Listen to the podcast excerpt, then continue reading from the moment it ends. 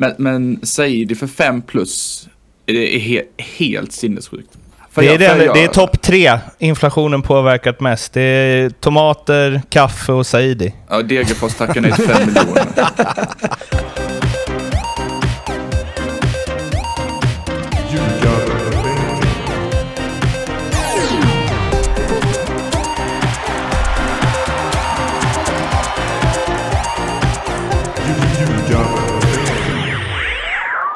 Ljugarbänken i samarbete med Betsson är detta. Andreas, jag vet inte om du har blivit någon form av, eh, vad säger man, fullvärdig medlem. Du är inne i startelvan.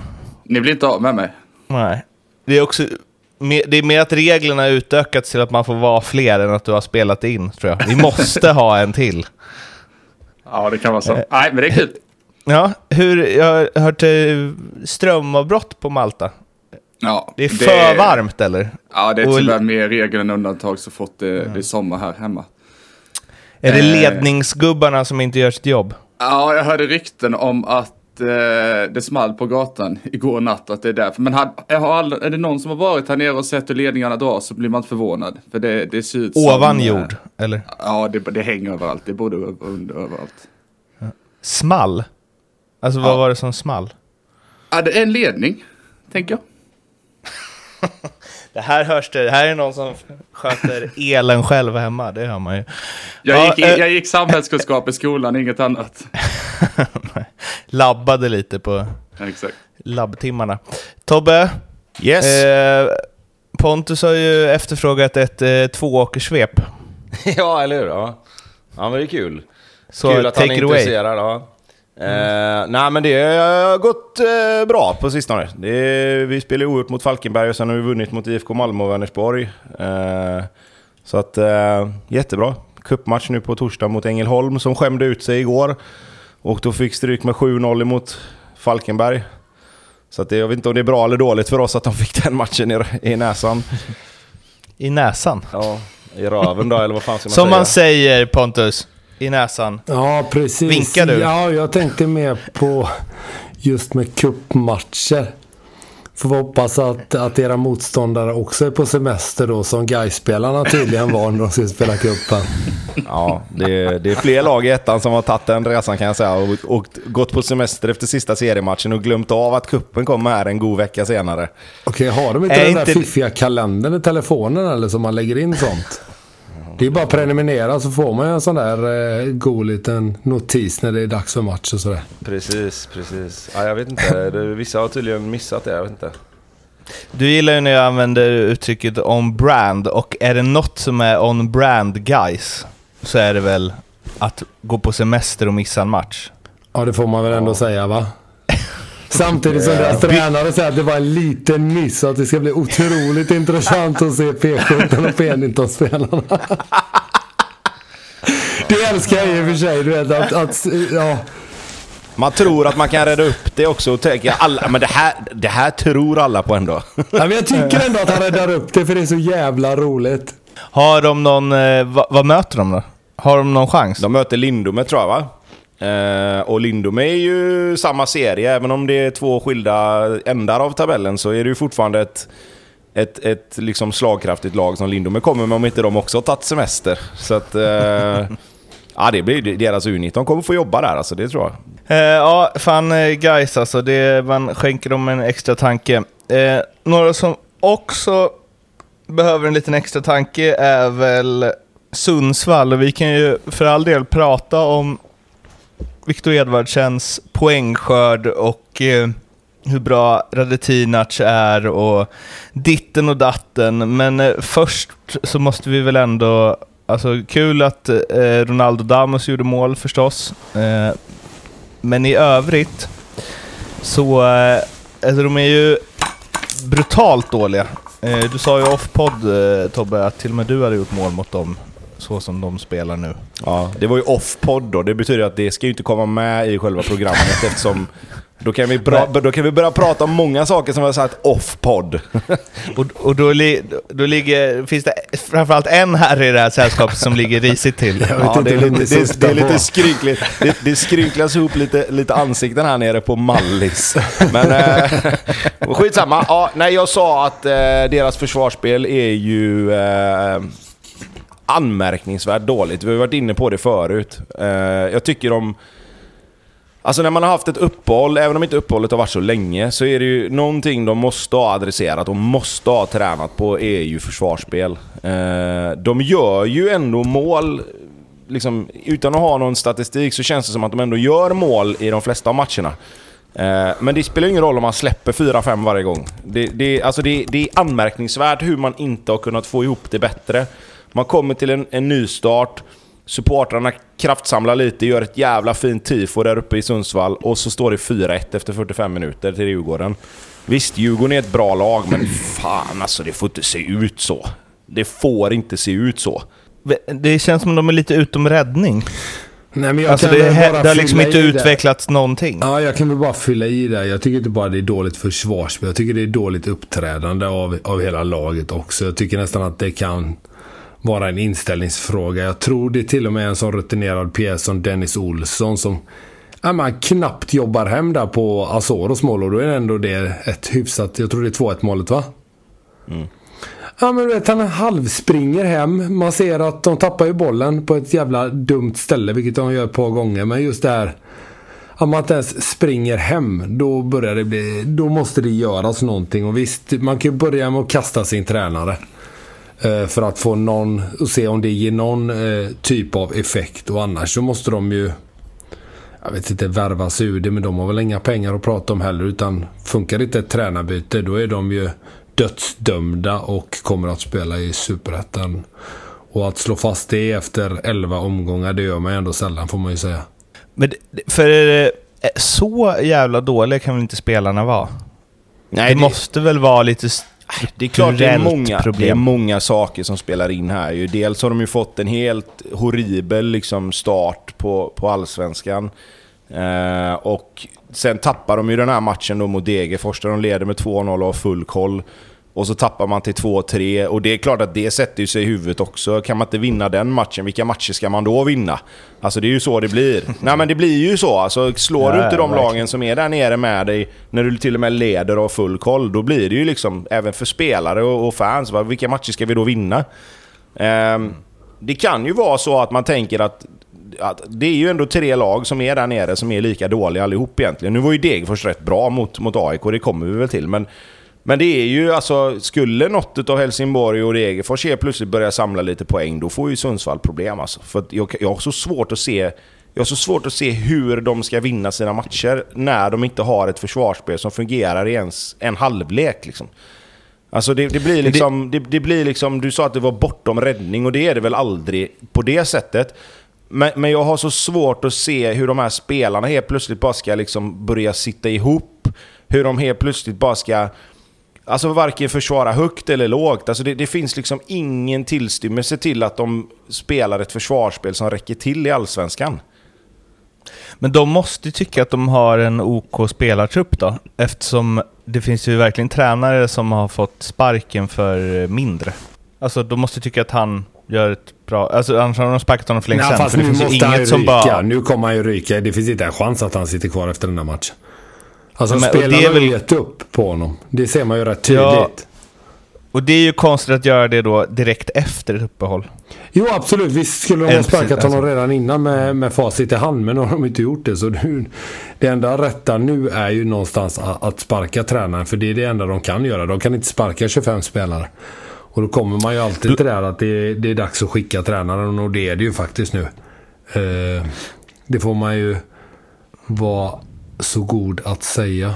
Blomman, du i sann gammal Bajenanda är ju alltid för att folk ska avgå, tänker jag. Avgå alla. Exakt. Va, vad, har vi några odds på den gode Ånstrand? Jag tänkte eller? säga att det är väl knappt spelbart, men eh, vi, ska, vi kan väl se om vi kan trolla fram något under dagen. Jag tycker bara det är lite konstigt, bara för att fylla alltså jag förstår ändå att man inte gör så om han innan uppehållet, för det, det är 2-0 hem mot Mjällby och sen håller man ut mot Blåvitt fram till ja, 85 typ.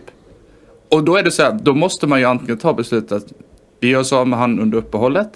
Eller så får vi ju ge han fem, sex matcher till. Man kan inte sparka nu, det är ju vansinne. Den vuxne i rummet. Ja, det är inte så fan, Nu svårt. kan du avgå Andreas. Seriöst. Ja, eh, Djurgården då, eh, som haft eh, tungt borta, får ju en eh, kanonstart eh, får man ju säga. Det är också en tacksam, tacksam match att spela direkt efter uppehållet om man vill få igång sitt eh, bortaspel. Jag har eh, antecknat lite siffror här. Jag, vet, jag antar att de betyder att Sundsvall har tagit en seger på 21 möten mot Djurgården. Eh, inför den här, så det blev ju en på 22 då. Edvardsen fick eh, göra ett, vad var det han sa, tre hockeyassist, en vanlig och sen så ett väldigt eh, fint mål. Men det blir lite också, det målet som han gör, visst han springer ifrån, men det tycker jag symboliserar lite... Sådana gör man ju inte om man inte får jättemycket tid på sig. Om man inte heter typ Leo Messi, tänker jag. Nej, men det är väl kanske lite islossning för honom. Nu har han ju ändå haft hyfsat statistiken då, men vi har gnällt lite på honom. Så det här var nog en skön match för honom att få här direkt efter uppehållet när han varit lite kritiserad. Med all rätt kan man ju tycka, eh, spelmässigt i alla fall. Eh, så det var skönt för honom. Jag tror det var skönt för Djurgården också. För de, som sagt, Sundsvall är dåliga, men Djurgården är också riktigt bra och straffar dem på i princip varenda misstag de gör. Sen får de ju ett par presenter, men eh, de tar ju verkligen vara på dem också. En som var bra också var ju Haris Radetinac som ju är eh, på ålderns höst efter diverse... vad- Hade han tre knäskador va?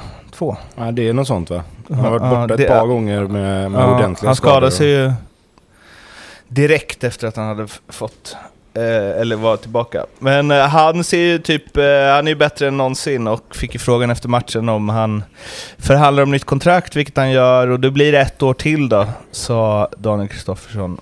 Och då sa han några år till blir det. Och det är väl, eh, alltså jag gillar alltid när folk som är i ens egen ålder hänger kvar. Och jag vet inte, bidrar med något från en svunnen allsvensk tid. Men det är ju troligt, han är ju liksom bättre nu än vad han var med Erton i Mjällby. Väl? Han är ju typ Djurgårdens bästa spelare. Ja, ja alltså ju- kanske i den här matchen var han ju jättebra. Han, han håller ju en, en stadigt ganska hög nivå. Jag tycker det som är fascinerande med honom är att han sällan är dålig. Eh, han har liksom ingen, han har liksom ingen uh, lägsta nivå där man kan komma och säga att ah, okej, idag var han dålig. Liksom. Eh, och det, det är imponerande tycker jag, att man håller sig kvar på, på den konstant ganska höga nivån eh, år efter år som man ändå gör. Och som du säger, nästan höjer sin högsta nivå lite för varje år som går. Eh, däremot, Djurgårdens bästa spelare vet jag inte om jag skulle sträcka mig till att säga. Men det är imponerande att han kan hålla den nivån han gör, absolut. Han var ju till och med bra som vänsterback där någon match. Eller bra ska vi väl inte säga, men han gjorde ett fullgott arbete som vänsterback när han fick rycka in där. Men eh, det är väl lite... Jag vet inte vad man ska säga, men det är väl ändå... Det ligger väl lite Djurgården i fatet att han är en startspelare hela tiden vid den åldern. Med tanke på deras ambitioner eh, att sluta väldigt, väldigt högt upp i Allsvenskan. Så jag ser väl det lite som ett Ska man säga svaghetstecken så man håller på Blåvitt? Så, ja, nej, nej, men de har kanske inte, de har väl kanske ambitionerna, men det är väl knappast troligt att de slutar längst upp i tabellen. Det tycker jag ju det att Djurgården gör. Och eh, ja, det är väl lite ett svaghetstecken kan jag tycka att Radetinac är en startspelare match in och match ut och dessutom en av de bästa spelarna för dem. Eh, Jag tycker att man skulle behöva uppgradera den positionen kanske lite. Det har de ju försökt med eh, Haksabanovic bland annat och det har ju inte lyckats jättebra så... Ja, ja. Så länge Nej, han håller de- den här nivån och är bland planens bästa spelare varje match så är det väl inget att gnälla på egentligen. Nej, och tanken var väl att Wikheim skulle komma in och ta den platsen också, men han har ju också fått se sig förpassad till, till sidan. Så att, eh, jag vet inte om man ska gnälla på det eller bara konstatera att Radetinac fortsätter att hålla en hög nivå. Liksom. Jag tror den rutinen som de har där ihop med Mange Eriksson på mitten, jag tror den kan vara bra för dem att ha samtidigt. Eh, de har inte... Alltså Pierre Bengtsson är ju också det, men de andra spelarna på planen är oftast... Alltså även om Hjalmar Ekdal har varit bra så har han ju inte spelat tio säsonger i Allsvenskan liksom. Eh, så det är, ju, det är ju bra att få den rutinen runt omkring de här lite yngre spelarna som Asoro och Findell och de här. Som, som börjar komma upp på, på x antal allsvenska säsonger, men de är ju ändå inte... Alltså, vi, vi snackar ju inte 28-29-åriga veteraner liksom, om man vänder på det och då tittar kanske lite mot Blåvitt eller Malmö till exempel. AIK. En sak som eh, har upprört på Twitter och eh, även utanför Twitter antar jag, jag vet inte, hänger mest på Twitter.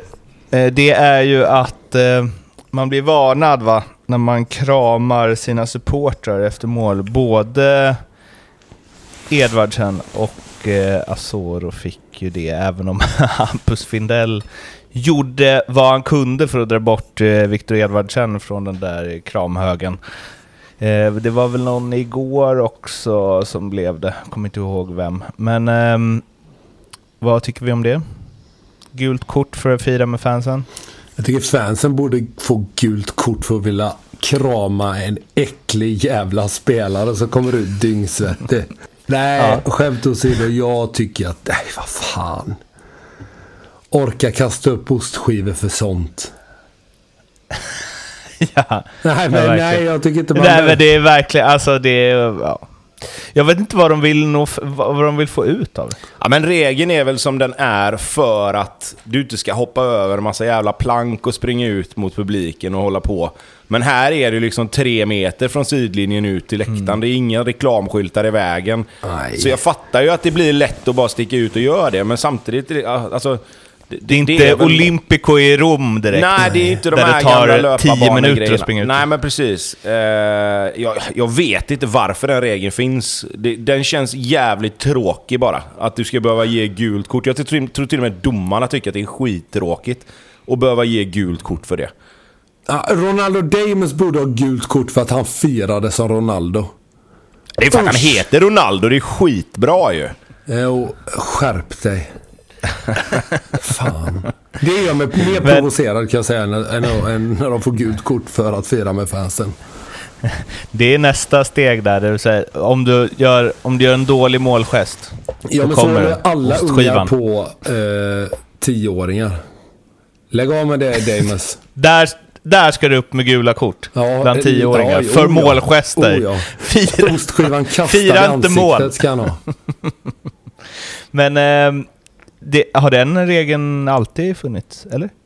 Alltså så länge jag minns har den funnits. Ja. Alltså det här, jag, för, för mig är det konstigt att det här är någon grej nu. Alltså det har man väl pratat om till och från hur länge som helst, eller? Men är det att folk, eller liksom att spelare låtit bli det? Folk kanske har börjat kramas mera nu. Ja, precis. Post-corona. Ja. Jag vet inte, jag tycker bara att det är märkligt. Alltså, men det var ju någon Malmö-supporter på Twitter tror jag som var ute och vevade lite om eh, att Dennis Olsson, när han gjorde mål för Helsingborg, det, var liksom, det är okej för honom att fira eh, nära Malmö-supportrar. Så länge han inte kramar dem. Vilket är, är på något sätt liksom, jag vet inte, det här provocera och hej och hå, kontra att springa ut och kramas i glädje som hemmalag. Alltså jag vet, jag vet Fan, nu inte, får du det, släppa det här eller? Vi kan inte sitta och prata sex minuter om varför man inte får krama publiken efter man gjort mål. är det något jag brinner för så är det att man blir varnad för att man kramas när man är glad. Nej, uppmaning till publiken. Krama inte spelarna. Så här, mata inte djuren. Krama inte spelarna hade- kan man ha Fan, vilken scen det hade varit. För de är äckliga och Vilken- luktar skit. Vilken scen det hade varit. Edvardsen springer ut nästa gång på Tele2. Hela kortsidan bara backar bort från stängslet. Ja, Det hade varit någonting att prata om. det hade Det hade varit humor. Något som jag inte riktigt vet vad vi ska säga om, men som... Eh, ja, det ska stökas av. Mjällby-Norrköping. Är det någon som vill säga något? 1-1. det, jag, Jag kan- tror det är mitt första och sista rätt på resultattipset. För den, den Var kunde bara sluta 1-1 den matchen. jag hade också 1-1 där. Det var så Aldrig varit så typiskt säker i hela mitt 1-1 match. Nej. Nej, det summerar väl egentligen båda de två lagen rätt bra. Det är så mycket mellanmjölk över de här två lagen som det kan bli tycker jag. Eh, Norrköping har ju lite mera spets egentligen, men är ju om Haris Radetinac har en hög högsta nivå och en hög lägsta nivå så har ju Norrköping spannet däremellan som är bland det största i Allsvenskan. Eh, när de är bra kontra när de inte är bra. Och i den här matchen så hamnar det precis mitt emellan tycker jag. Eh, inte ett sägande match på något sätt. Alltså, tycker det är liksom... Ja, mellanmjölk. Rakt över det hela. Egentligen Lever hela matchen. ytterligare en assist. Den såg inte jag komma inför säsongen. Nej, det kan vi konstatera.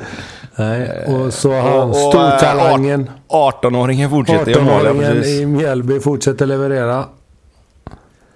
Har vi fått någon klarhet i det där eller? Eller ska Nej, vi bara låta det vara? Nej, Vi låter elefanten sitta där i rummet ja, utan elefanten sitter kvar. Ja, men det var verkligen, alltså det, det med Norrköping, det var vi inne på förut, att de... Fyra spelare var det väl, var det Norling som sa att de skulle ha in? Eh, Anton Eriksson, Sundsvall, en av dem.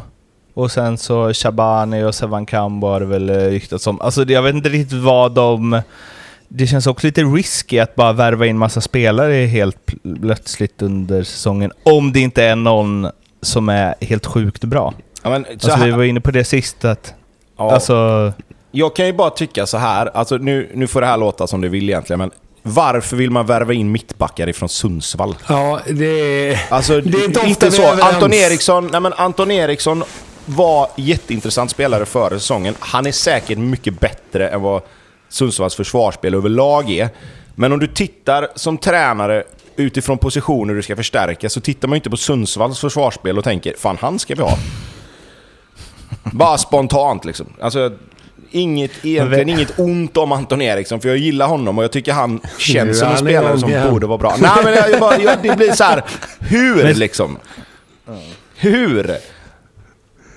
Men det kanske är lite samma som vi kommer till det jag säger det där med Hammarby. De kanske ser något. Det är som Wilhelmsson till eh, Slavia Prag och alltså... Jo, det, det är klart finns de gör. potential. Det är klart de gör. Kan- men jag tycker som liksom kan- mitt under säsongen är det, jag tycker bara det är, ja, nej. Jag kanske får äta upp det. Han kanske blir allsvenskans bästa mittback i Norrköping. Fan vet. Ja, vem vet. Nya Ante Johansson. Jag vet att han inte blir det. Men du är en riktig expert. Ja. Eh, Hammarby-Häcken då? Blomman, som du suttit och väntat. Mm, exakt. vet du vad det bästa med den här matchen var? Nej, berätta. Det var ju att eh, Charlie Larsson twittrade inför. Ja, Om nu Steve inte gör mål imorgon är jag skyldig alla som gillar denna tweet en öl. Annars är ni skyldiga mig en. Och den fick ju typ 220 likes eller något. Ja, det Så. börjar swisha. Så Charlie Larsson har 220 öl att hämta in. Nu Gläds man åt Charlie. Vill man krama honom, men då får man kanske ett gult. Ja, ehm, men eh, Steve, han är på riktigt. Ja, det vet jag inte. Men eh, det var ju ett, eh, det var ju ett steg i, i rätt riktning i alla fall. Så kan Mm. vi säga. Från att ha inte gått överhuvudtaget. Ju. Ja, jag skulle Ja, säga att det- Steve är duktigt överhypad den här matchen som jag har sett fall. Sen är det klart, nu är han ju mål. Eh, och sådär. Men jag tycker att Hammarby som lag... Det känns dumt att säga att de blir rånade. När de ligger under med 2-0 och får 2-2. Men det är helt otroligt att de inte lyckas göra, göra fler mål än två i den här matchen. Hur många inlägg har Jas?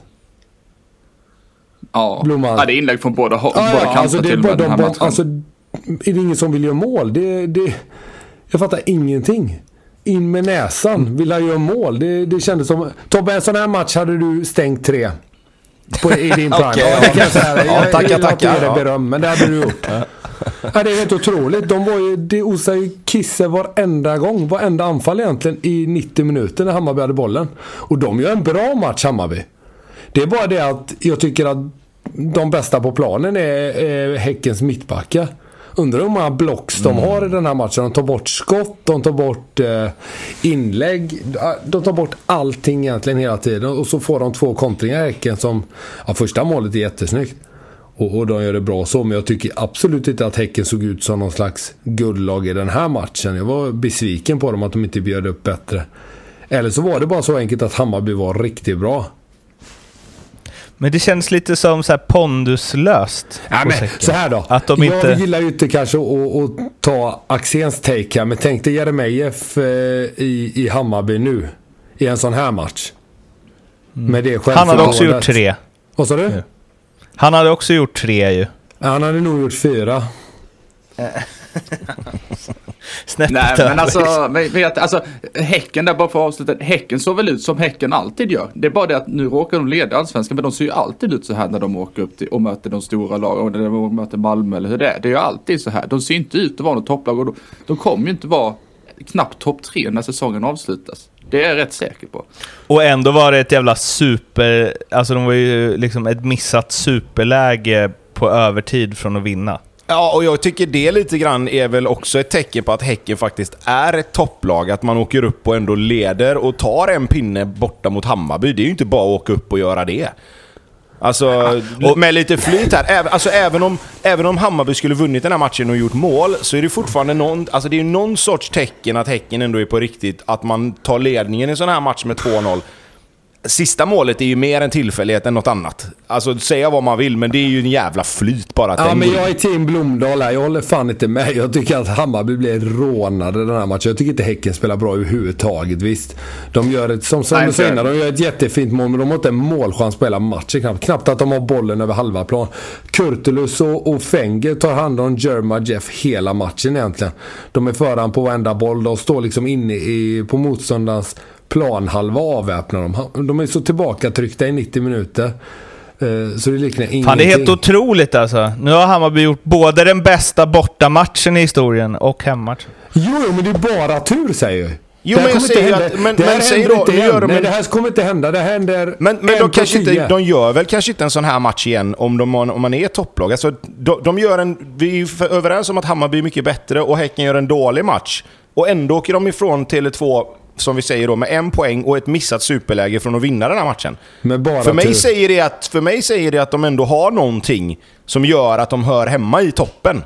Tur. Hade, hade, hade, jo men bra lag har väl tur ibland? Jo, fast Där den, kom den! den tenderar ju att, att Den försvinna måste ju också. bort, den där klyschan. Den Fast, måste fast det, ju är Nej, den tenderar det, ju att det försvinna. är ju så. Alltså du förtjänar ju den turen ibland för att du har byggt upp till att göra vissa saker. Du gör vissa saker bra. Sen i just den här matchen håller jag med. Hammarby skulle vunnit. Jag säger ingenting om det.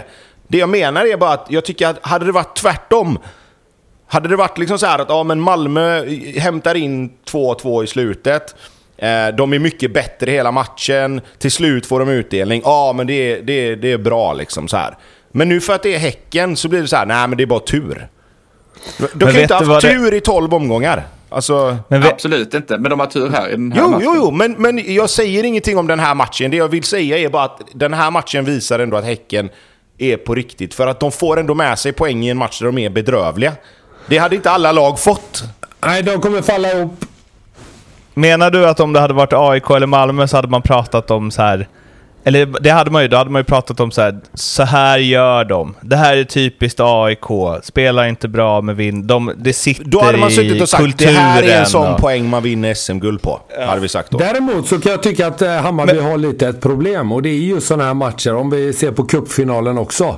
När de möter Malmö och de är dominanta i spelet. Att de inte vinner matcherna. Det hade jag varit lite orolig för om jag Mm. var bajare. Det var precis det jag tänkte säga faktiskt. Att det är ju också, även om... om ja, jo men så här, även om Häcken inte liksom... Du tycker att Häcken har sett ut så här när de möter topplag på... Eller toppkonkurrenter på bortaplan, eh, Blomman. Så är det väl... Det här är väl verkligen Hammarby. Ja, Att bara ösa på en match och sen så ändå ligga under med 2-0. För Ja. att de liksom tappar skärpan i försvarsspelet. Alltså... ja, ja jo, det, det kan man väl kanske eh, argumentera för. Men, men det stora problemet ändå någonstans är väl ändå att, att allt ser liksom jättebra ut när det ska framåt tills bollen kommer in i boxen. För det finns ingen som kan sätta. Det, vi behöver liksom en Kjartan som behöver Jeremejeff. Saidi. prata- Nej, inte Saidi om man ska prata. Vi behöver någon in i boxen som kan skicka in bollen i mål. Som Selmani kanske var lite förra året, stundtals i alla fall. Finnbogas grabb kanske? Ja, in där. nej, nej, det tror jag inte heller på. Men, men Jeremejeff, jag är återigen, som nu är jag också överens med Pontus så det känns ju sådär. Men alltså Jeremejeff är jag ju också inne på, det hade varit perfekt där inne. Han hade, han hade gjort, gör, han gör ju tio mål, lätt. Om han skulle gå till Bayern nu.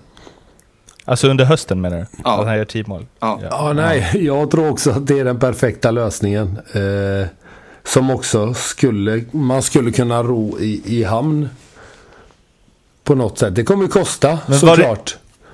Men eh, pengar har man ju. Ja, eh, på tal om att de har pengar så eh, Jesper Jansson gjorde ju en eh, intervju i pausen där, där de drog upp vad Hammarby hade sålt för. Vad var det nu då? Var det 100... 137 miljoner. 115? Var det inte Vad sa du? 137 miljoner? Ja, det Ja, låter... det, det tar jag inte gift på. Men det var mycket. Alltså det är ju det är Ja. 100 plus, det räcker Ja. egentligen att säga. Och vad, att det, vad, vad det liksom visar på deras utveckling och bla bla. Och han Det hade eh, varit kul att veta hur mycket Patrik Mörk hade fått utav de pengarna. Ja, 90 92. Men, eh, men då sa han ju att det, är- det är ju ingen som kommer, den, den där klassiker, det är ju ingen som kommer sitta och fira det. Liksom, utan eh, folk kommer ändå gnälla om Hammarby inte presterar på plan sen. Så nu måste ju de här spenderas Ja. på Saidi och company. Säg, det vore för mig en alltså- helt sjuk värvning om, om de tar in faktiskt. Han satt så sent som den matchen han gjorde tre mål mot, eh, eh, mot Sundsvall så satt han ju på bänken för Degerfors. Och det är väl inte riktigt från den hyllan man ska handla kanske, tycker jag. Alltså jag kan se Seidi som, som en rollspelare, men en rollspelare kan man inte köpa som, om de nobbar 4 miljoner. Det, så funkar det inte. Inflation i all ära liksom, men, men, men Seidi för 5 plus, det är he, helt sinnessjukt. För Det är, jag- jag- det är topp tre inflationen påverkat mest. Det är tomater, kaffe och Saidi. Ja, Degerfors tackar nej till 5 miljoner. Ta tackar de nej till... Ja, det är otroligt. Nej, de, har, no- de ska ju enligt uppgifter nobbat 4 miljoner för Saidi. Har de massa pengar eller? Degen? Ja, degen har deg, jag vet inte. De, det är ju att de sålde Edvardsen då, men Degen Ja. känns spontant inte skitrika. Nej. De känns ju snåla framförallt. Det är nog mer det då ja. De, eh, jag, tror, jag tror Werner där, han har en räv bakom örat här och ska kräma ur. Han fattar också liksom, fan lägger de fyra så kommer de lägga sex och så dansar vi hela vägen till banken sen. Men det är väl att han... Alltså, han tänker väl... Om de, om de är så snett på det från start så går det att kräma ur mer här. Nej, men Saidi, han måste ju ändå ha något, eller? Det är klart han har.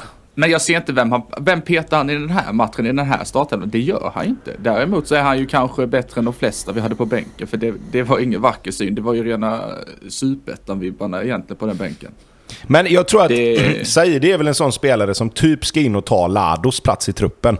Ja, alltså det är exakt, in är och, det. in och Exakt. hoppa in, spela när det behövs, eh, roteras lite granna. Men lägger man verkligen 6 mille på en sån spelare som är spelare Nej, men det är det som är min 14-15 poäng. liksom? Nej, jag är helt, det är helt enig i det. Jag, jag förstår inte heller det. Ja, nej det... Vi får se, han kanske kommer in och gör 5 plus 5 på hösten här, så får vi käka upp detta. Men jag har svårt att se det faktiskt. Nej, det kommer han inte göra heller. Det, det är verkligen eh, det är en som ett kryss två och en som spikar på varenda tyck. Uh, Jas, nobbar dem.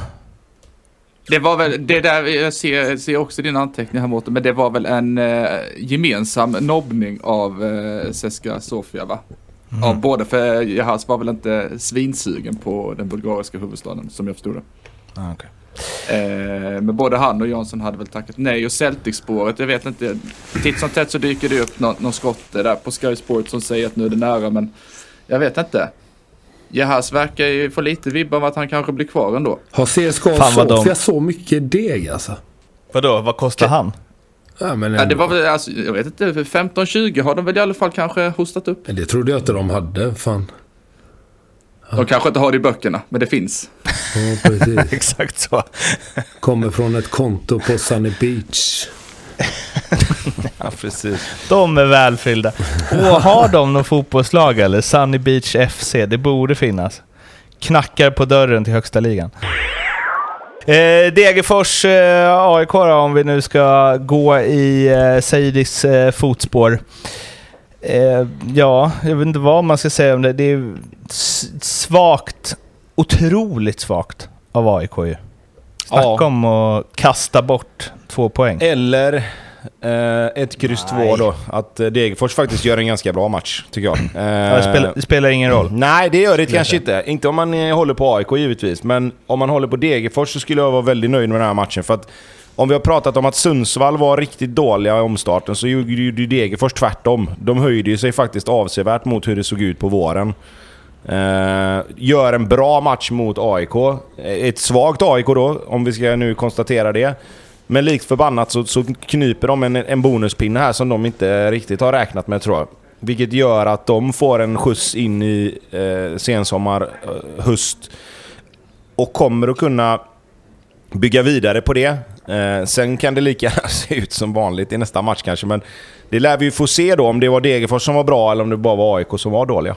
Nej, jag, jag, håller helt med. Jag blev faktiskt... Eh, jag såg den med ett öga samtidigt som Bayern där Degerfors var ju riktigt bra på tal om att ha ett läge i sista sparken och vinna matchen. Alltså herregud. De får ju tacka Nordfeldt, AIK. Ja, han har Eh, några riktigt bra räddningar. Ja, verkligen. Men alltså jag är lite så vad har hänt med AIKs försvarsspel? De har släppt in 14 mål redan på 12 matcher. Och det, det är med bud på fler i ett par matcher alltså. Ja, Går inte det lite obemärkt förbi? jo, det är väl att det är någon match där. Det är klart Häckenmatchen slaktar ju den statistiken. Ja, och Bayern har också tre. Men det, alltså, det är inte så att det har sett ut som det alltid har Nej, jag gjort. håller Och med dig. Jag håller med dig. Över hela banan så har det sett betydligt sämre ut än vad det gjort innan. Så där finns ju absolut eh, förbättringar framöver. Sen när ju Guidetti kommer in så tror jag att det kommer bli bättre själva första pressen. För där är han ju faktiskt riktigt rivig och, och duktig. Det får jag ju säga. Så jag tror att det kommer bli bättre här under hösten. Men man har ju inte många sådana här tapp i sig om man ska vara med och, och kriga om de ädlaste medaljerna. Det får man ju lugnt konstatera. Sen, sen tycker jag vi kan konstatera också att vi har pratat mycket om att, att eh, skiftet på mitten där, att Bilal Hussein är den som bär Sebastian Larsson. I den här matchen tycker jag man kan se att Sebastian Larsson ändå är jävligt viktig för AIK fortfarande. För när han inte är med så får de inte samma driv, de får inte samma liksom, mentalitet riktigt på mitten. Eh, att Otieno saknas på grund av sin kvalitet och, och sin spelstil och hela den biten, det, det må vara hänt. Men att Seb saknades tycker jag var det största tappet för AIK. För att de får inte alls den tyngden på mitten som de brukar ha. Bilal Hussein gör ingen dålig match, men han, han, det märks att han inte kan dra det där mittfältet på egen hand riktigt ännu. Eh, så där tycker jag att det, det är liksom anmärkningsvärt också att Seb är så viktig för AIKs hela liksom helheten i AIK är han viktig för. Eh, och det tyckte jag man kunde se i den här matchen. Amar Abdirahman Ahmed gjorde ju, eller Triple A som väl smeknamnet är, tror jag. Eh, gjorde ju ett eh, jävla fint mål, får man säga. Han var ju liksom lite hypad där för, eh, vadå? Tio omgångar sedan. Och sen har det varit helt tyst och sen så kommer han in och smäller dit den där. Ja, han vände ju ut på Gustav Granat ett par gånger om. Och, ja. Det finns mycket mer att säga om att det är jättebra gjort av honom och jättedåligt försvarsspel. På en och samma Men är det alltid... Är det jättedåligt försvarsspel? Eh, Ja, Ja, det tycker jag nog att det är. Eh, Om du blir så bortlurad så många gånger under så kort tid så ja, då är det dåligt försvarsspel. Eh, fan, det är synd att man alltid ska liksom savea upp så här eh, fina offensiva prestationer med att det är dåligt försvarsspel. Nej, nej, alltså, han gör ju det jättebra. Det, det, han gör det hur bra som helst. Men om försvararen hade varit bättre hade det aldrig hänt. Nej, en bra försvarare går inte på den finten tre gånger. Han lär sig kanske efter första då. Och med lite otur efter andra. Om Ja, det inte är Messi som gör det såklart.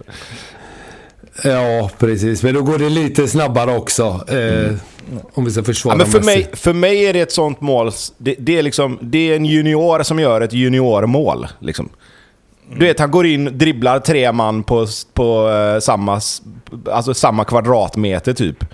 Och sen är ju avslutet kan vi ju prata om, för det är ett jävla bra avslut när han väl kommer fram till det läget. Han smäller upp den i taket, så det var Så jävligt bra gjort. jävla snyggt alltså. Ja, det är bra gjort alltså. Älskar sådana. Eh, men jag tror att den... eh, Alltså, sådana spelare som han är, du vet den här Taha Ali, Eh, och och de, de här spelarna som är så satans kvicka på så korta och, och så små ytor. Liksom, de gör ju sådana här mål, men det är också sådana spelare som behöver tio matcher emellan för att göra likadant igen. Och det är ju det de här spelarna behöver lära sig. Att hitta en liksom, lägsta nivån måste upp för varje vecka och de måste liksom... Sådana prestationer, du kommer inte kunna göra sådana mål hela tiden. Där är det ju så här, jag kan tänka mig att många i AIK bara känner att släpp bollen, släpp bollen, släpp bollen. Och så till slut så bara smäller det. Eh, men hur många gånger försöker han med sådana grejer när det kanske inte riktigt funkar? Och det är, det är ju det som är det intressanta med de här spelarna. Det är liksom, jag skulle vilja placera Saidi egentligen, som vi pratade om här innan, i, i, i liknande kategori. Att när de spelarna verkligen liksom släpper bollen och tar hjälp av lagkamraterna så kommer de ju hamna på en nivå högre igen. Då. Eh, så det ska bli spännande att se hur snabbt ehm, den här killen hittar den nivån där han faktiskt kan gå in och spela från start varje vecka. Ja, tror du att det har något att göra med hur bra man tycker att ens lagkamrater är också, eller är det bara... För men, alltså en sån som Tali och även då Saidi, de kanske känner att det är mer nice att släppa bollen till Darjan Bojanic än vad de tycker att det är att släppa den till eh, någon annan än Diego Campos i Degerfors. Nej, men de har ju spelat sådär hela med skygglappar hela livet. Det är klart det är svårt. De kan däremot bli bättre på det, lite som Tobbe är inne på. Att bli bättre på att eh, värdera situationerna. Men det är klart, det är både deras eh, styrka och deras akilleshäl i, i många fall. Men så här, är, alltså så här är det alltid så här, om den här spelaren kunde det här också, men då hade den ju inte spelat i Degerfors eller Helsingborg.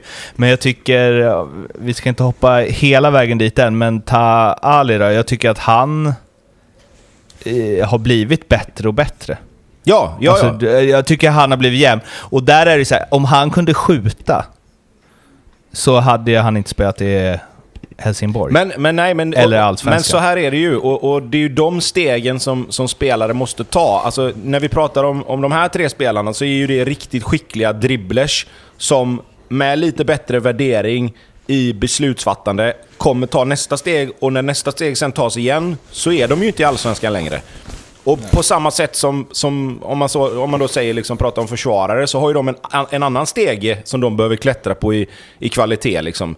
Men jag menar att det är ju de nycklarna som behöver låsas upp för de här spelarna. Och det är ju det som blir intressant att se. För att han har spets i, i sina liksom, tekniska kvaliteter och, och speed, det, det ser man ju på en sån här aktion. Så att det, det är med det jag menar, att det är liksom, de här utvecklingsstegen måste ju tas i, i rätt ordning. Liksom. Och det ska bli kul att se hur lång tid eller hur kort tid det tar för just honom att ta dem. Sen är ju AAA 18 år och de andra är 22-23. Så deras tåg kanske redan har gått att lära sig. Eh, Medan eh, AAA kanske har, eh, nej men under eh, Bartosz vingar här kan få slippa bort lite utav de här onödiga dribblingarna och få värdera lite bättre. Det tror jag absolut att han kan börja göra här. Det, det ni är väl inne på det lite, men konsekvensen blir väl så här att om, om man håller på att dribbla hela livet som, som ni har varit inne på, då blir det, då är man ju givetvis mycket sämre på allt annat och de som inte är det blir ju jävligt bra. Ja, nej absolut. Så, Så, är det. så är det ju. Så är det. Ja. alltså vänta nu. Om man dribblar hela livet är man sämre på allt annat, men de som dribblar hela livet och inte blir sämre på allt annat, de är jävligt bra. Var det det du sa precis? Ja, det lät lite bättre i huvudet än vad. Jag fattar vad du menar. Ja, det. Ni dansade Ja. kring det tills jag tänkte jag måste in och göra lite klarspråk i det här. Ja, jag fattar. Eh, Jordan Larsson eh, tackade av supportrarna och dagen efter bröt han kontraktet med eh, eh, Spartak Moskva och fick sig en hårtork deluxe av den eh, gamle mm, stormålvakten. Det vill säga att jag inte har eh, liksom helkoll här, men Ansor Kavashvilil, 81 bast, förbundsanställd. Tack och lov, en dåre mindre i rysk fotboll. Larsson borde slicka Spartaks röv efter allt de gett honom. En medioker fotbollsspelare som fått möjligheten att spela i den högsta ligan och tjäna stora pengar i så många år. Han kan dra åt helvete. Eh, Jag trodde, det de, jag trodde de pratade om mig först. ja, det kanske går att copy-pasta in på flera. Ja, jag tror det. Eh, men... Eh, vad fan, vad händer med Jordan nu då? Ja. De har ju inte gett upp verkar det som, Gnaget. Kan det bli... Ja, det blir AIK är väl ett alternativ. Annars är väl Holland igen. Han gjorde väl ändå det bra i Holland. Eh, att någon Jag klubb tyckte där... mig läsa att han hade många, fått redan många anbud utifrån Europa från han eh, italienaren, vad heter han? Transfiguren. Ja, Romano. Romano. heter han, Fabrizio. Fabrizio Ja, Romano, ja, exakt, precis. exakt. exakt. Eh, jag har väl svårt att tro att han går tillbaka till Holland, eller? Nej, jag vet inte. Jag tror inte något av de bra lagen, topp 4-5 där, kan nypa honom då? Ja, men tror du att de tror jag nog inte är så sugna på honom ändå. Där. Nej, jag vet inte. Nej, det Det är kanske klart, har du varit och spelat i eh, Ryssland så är det ändå svårt, nu pratar jag för mig själv, jag har svårt att tro att man återvänder till Holland då. Eh, Men hur, men hur bra liksom, alternativ kan han ha? Liksom? Det är mer det jag tänker att... Jag menar om vi... Vad om vi, gör- om Nej, vi vad gör tror att han Henke går nu? för, sånt. jag tror han går för cashen nu eller? Jag har väldigt svårt att säga att han går tillbaka till Holland och där är det inte så mycket bättre än vad han får i AIK nu för tiden. Nej, men då är det ju Mellanöstern i så fall. Han kommer ju inte få, han kommer inte få jättecash någon annanstans. Nej, han kommer men liksom bättre inte än hamna i Holland. Italien. Jo, jo, jo, men han kommer inte hamna i liksom, i Italien för en monstersumma liksom. Nej, men Holland tror jag är, det är ju typ matkupongen nu för tiden. Ja. ja, det vet ju du bättre än mig såklart. Men Lecce då? Kan han inte bara gå till Lecce och ha det gött? Ja. Jag, jag tänker, är det inte dags för Celtic då? Ja. Det hade det ju faktiskt fint. varit jävligt coolt. Men frågan är så här, skulle jag då vilja säga. Gör man det verkligen som Jordan Larsson? Om man är Jordan Larsson och vet vad Celtic innebär och vilken press det kommer sätta på han. Tar man det klivet verkligen? Är det inte allt och förlora att gå till Är Celtic? det är klart det. Jo, jo, det är klart det. Exakt. Ja, ja, ja, han kommer förlora. Jo, jo, så är Men- det. Så är det. Men om han inte förlorar är det ju helt... eh, Alltså Ja, det är en då, enorm uppsida. Ja, ja, det- Men frågan är hur bra Det han kanske bara är behöver 2 vara. procent, men... Ja, men frågan är hur bra han behöver vara för att Celtic ska tycka det är okej liksom. De kommer ju sälja tröjor så in i helvete. Alltså... Han kan Ja, ju jag, vara... vet inte. jag vet inte fan alltså, om jag hade varit Jordan Den här Larsson då? gått till Den här då? Ah, Han går till Rangers. Det finns inte så mycket uppsida. Nej. Det, Då är det om jag nog har bättre svårt att gå att se att han ska gå till till Ryssland tror jag. Celtic så tror jag att det är ännu större tvek. Men Rangers. vad, vad var det de här... Eh, vad fan hette han? Kjell Olofsson? Kjell? Olofsson, Dundee United. Ja, king på tips extra. Eh, men eh, eh, vad gör Henke nu för tiden? Han väntar på att vi ska fortsätta prata om allsvenskan och skita lite i Celtic och Rangers tror jag. Eh, va, det är bara när du inte har något att säga. Men va, han är inte kvar i Barca va? Nej, Han försvann väl med komma? sedan va? Ja. Ja, Han seglar väl över Atlanten på kanal 5 eller något sånt, gör han inte det? Ja, men jag tänker kan, att... ja, det- det... det gjorde han, men jag har inte hört att han kom tillbaks. Jag tänker att det är en fördel va? Att eh, ha eh, Henke Larsson som pappa när man ska lämna Spartak Moskva och är kontraktslös och vill hitta en klubb i Europa. Eller?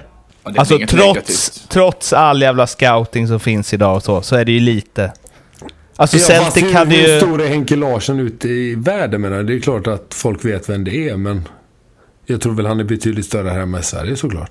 Ja, kanske. Man var ändå ASS-tränare i Barcelona, då har man väl någonting. Jo, jo, det är klart han har betydligt mer eh, credibility än, än vanliga farsan, men jag tror inte han lägger sig i det där. Nej, jag tänker bara andra klubbar, att de bara Fan, inte det är Henke Larssons grabb? Så är det någon som har sett någon match i Spartak? Nej, men fan. Vi ger honom en chans. Det låter ju som. Bajers videojugga för fan. Är det någon som har sett en match i Spartak? Vad fan tror du det är så det funkar liksom? Ah, fan vi har inte sett han. Han har ändå Henke Larsson som farsa, vi kör. Lite så, Det är helt sjukt. Känner du påhoppad nu Tobbe? Att det var någon gång, att jag tänker att någon gång var det någon som bara Är det någon som har sett den här uh, unge Tobias Hysén? Äh, han har Glenn som farsa, vi kör. Ja, precis. Han, Ja, han är eh, bara mål på de dåliga lagen. Citat Bjärs. Eh, det, Kan vi få ett... eh, Andreas, kan du till ett gräv det? I vilket då exakt? I, i var, vilka lag Tobbe gjorde mål mot? ja, eller hur? För jag Det- är det- lite men det är på ganska- sida här Det, faktiskt. det, är en, det är en lite rolig historia ändå, det kan jag ta snabbt. Han, han var ju på mig i Bjärsa för att jag bara gjorde mål på dåliga lag när vi spelade i Blåvitt ihop. Så efter, efter de två målen mot Tyskland så kan jag inte låta bli att skicka till honom. Är du nöjd nu? Då fick jag bara tillbaka ett trött Tyskland Tobbe. Ja, det var det ju också. Neuer, målvaktstavla. Jag hade aldrig gjort innan eller efter typ. Skåne-derby. Som... Eh, fan, jag känner att jag liksom... ehm, eh, känner för den eh, gode Diego Lindström.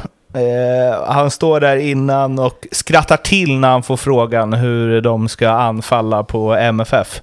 Han förstår väl att han har en tuff, eh, eh, tuff utmaning framför sig eh, och det här blev ju alltså... Helsingborg har vunnit ett derby i Allsvenskan mot MFF på 14, 15 försök blev det med det här. Eh, men Helsingborg gör ju faktiskt, och du var ju inne på det Tobbe, att om Degerfors och Helsingborg, eller om Degerfors såg ut att få ett ordning lite och det borde skrämma Sundsvall med tanke på hur dåliga de är, så Helsingborg såg väl verkligen ut att ha fått ordning på grejerna under eh, uppehållet?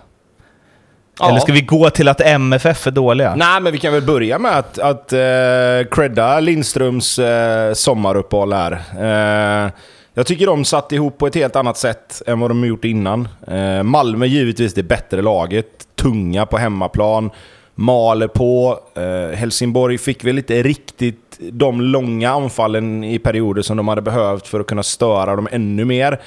Men det är klart som fan att det är ett steg framåt för Helsingborg och, och, och liksom åka på eh, ett tungt jäkla förlustmål i 91 kontra på vad man trodde att den här matchen skulle ta vägen på förhand kanske.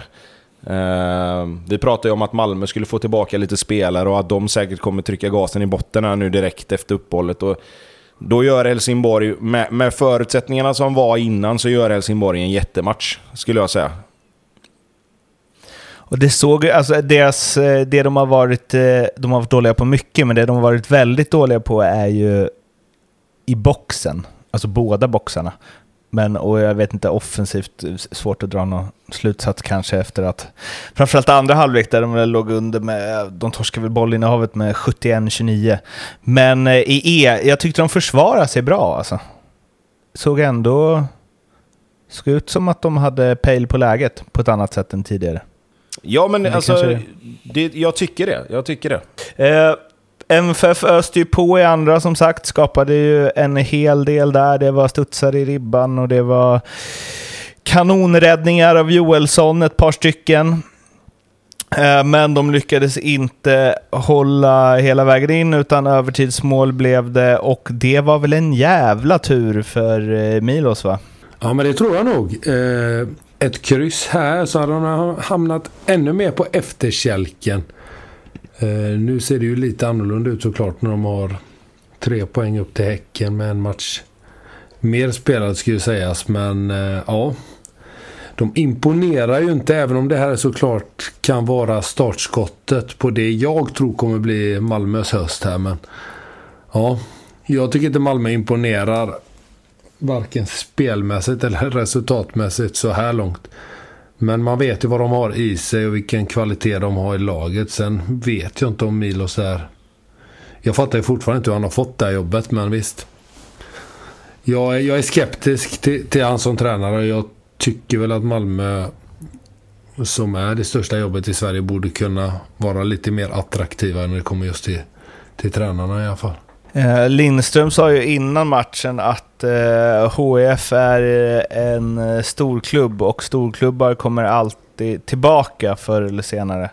Eh, och lite det här du var inne på Tobbe för någon podd sen, att även om, ja, även om de inte är ett, eh, vad ska man säga, ett stort lag just nu så är det ändå en förening eh, som har massor i, eh, massa historia och det finns, eh, ja, byggts upp under lång, lång tid. Ja, det är få grejer de senaste säsongerna som man känt att HF kommer alltid komma tillbaka. Väl? Det där är väl någon falsk trygghet man inte. Alltså det där tycker jag är ren skitsnack. Alltså, varför skulle det vara så? Men de har ett intresse i stan, det kommer folk på matcherna. Det finns Fast hur många någon- kommer det på matcherna då? Här sitter han med 20 000 i publik. Nej men jag tror väl de har, Nej, väl, men- nej, men de har väl femte, sjätte störst publiksnitt i alla fall tror jag. I Allsvenskan. Ja, det tror jag med. Nej, jag tror att de låg på åtta eller någonting där när jag såg sist. Däremot så får jag väl bara sticka in med en annan sak som jag tycker är lite anmärkningsvärt. Det är att man strippar eh, van der Hurk på kaptensbindeln. Det är väl Det ändå, det du. säger väl ändå någonting. Och de var lite inne i studion på att nej, det här kommer bara få honom att spela bättre och sådär. Men eh, ja, jag är nog inte helt enig med det utan det är väl snarare det är ett jävla bold move ifrån eh, tränarstaben eller om det kommer ännu högre upp ifrån. Men Davidsen kan- fick den nu sist tror jag. Men kan inte, det, kan inte det vara ett beslut som kanske lite grann har tagits i samsyn med van den Hurk då? Att han känner att fan, det har gått bra de här åren innan, nu blev jag kapten. Pressen utifrån, det går inte bra för laget. Det kanske är bättre att sätta den på någon annan så han får koncentrera sig på att göra det han ska. Liksom. Det, är ju, det är ju den här trötta, att man gör det på det sättet. Men jag vet, jag, alltså jag tycker, kan bara... jag tycker att din spaning är den trötta alltid. Ta bort den och så ska allt bli bra. Det har väl för fan inte med vad som sitter på armen att göra. Press kommer han ju ha ändå, för han är ju deras bästa spelare. Han kommer få äta skit ändå om de åker ut. Men, men jag kan bara... Alltså, när man är kapten så får du också göra mer grejer vid sidan av än vad du egentligen behöver göra. För det är ju alltid kaptenen som får stå och ta... Liksom, alltså han får ju fronta allting när det inte går bra. Och då kanske de vill hjälpa honom. Och för, för i och med att han är den spelaren han är och han är en viktig spelare så kommer han ju få göra sådana saker ändå.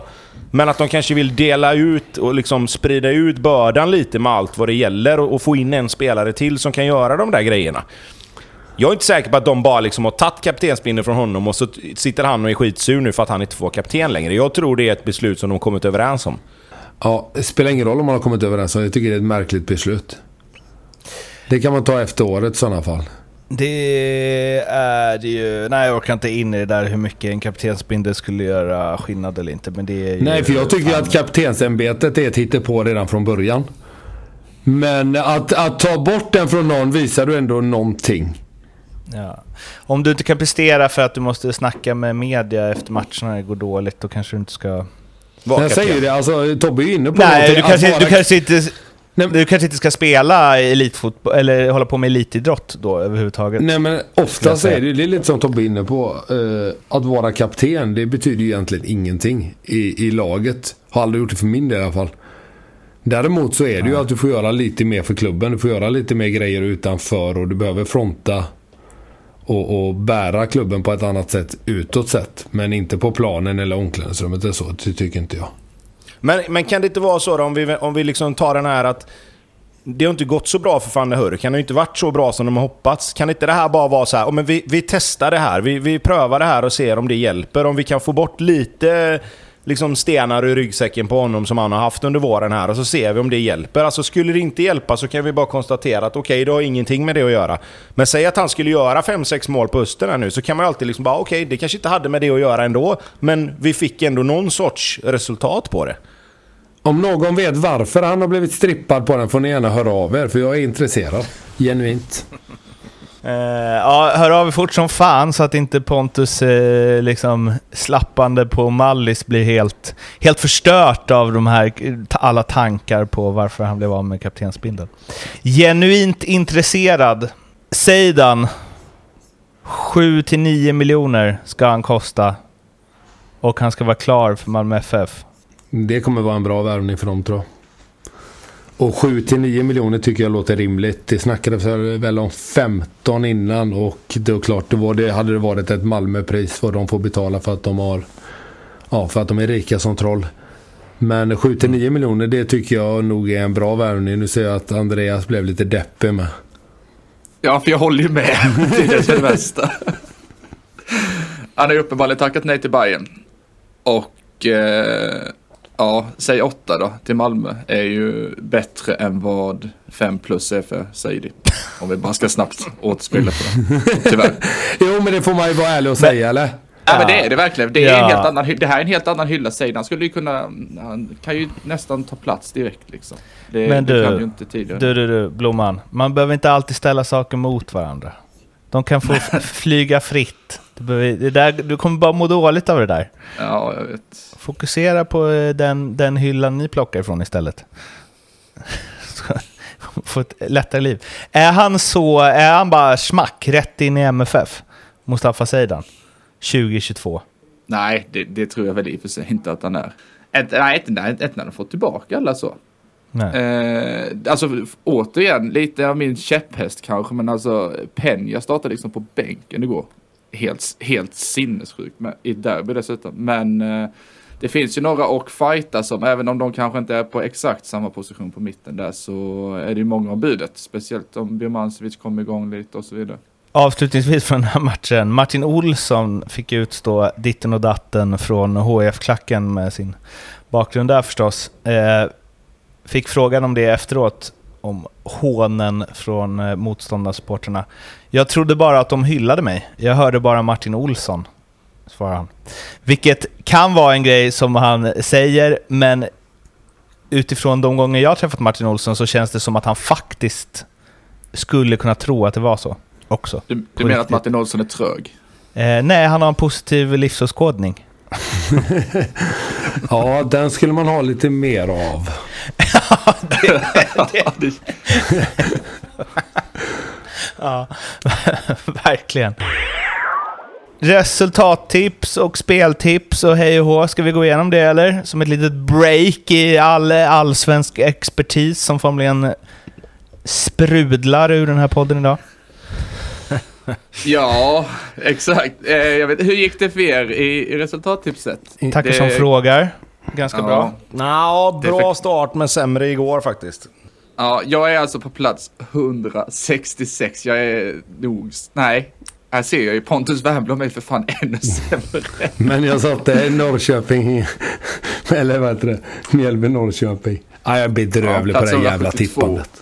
Vad har vi i Tobbe då? Ja, 119 eller något var jag sist jag kollade tror jag. okej. Och Mårten var på plats 60 någonting va? Ja, det är tvåsiffrigt i alla fall. Är det ju, helt klart. Ja, det är det. 80. Ja, nej, men det var ju en tuff start, minst sagt.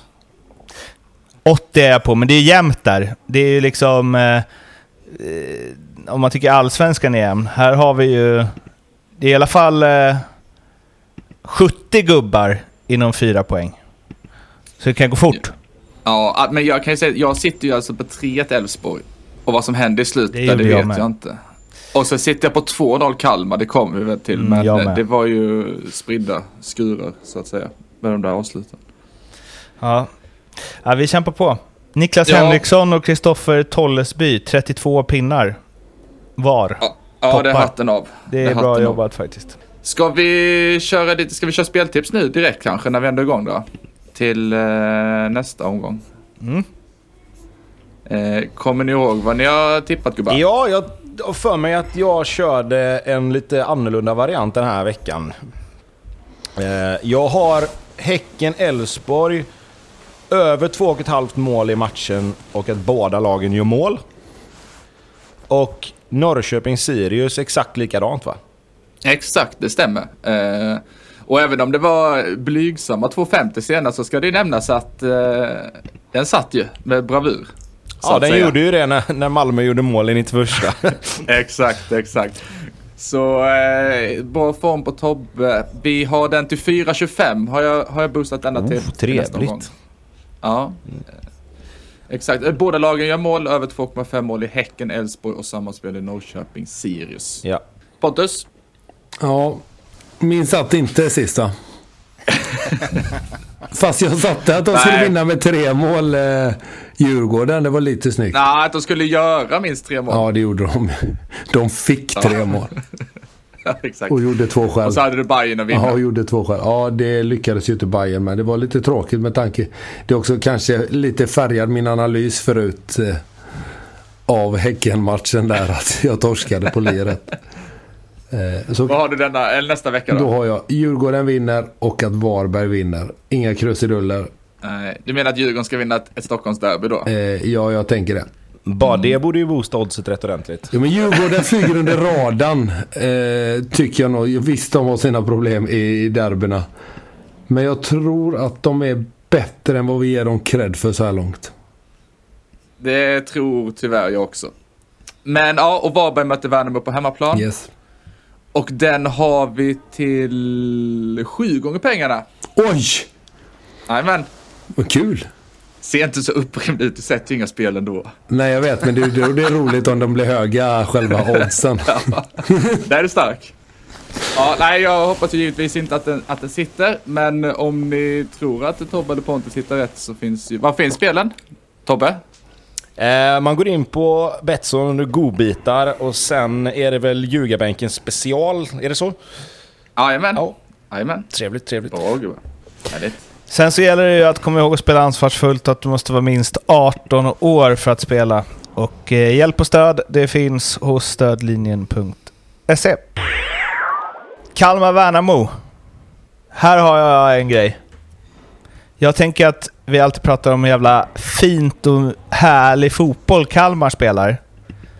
Men jag tänker också att Kalmar är ett lag som vinner med 1-0 mot Värnamo i sann Henrik Rydström-anda.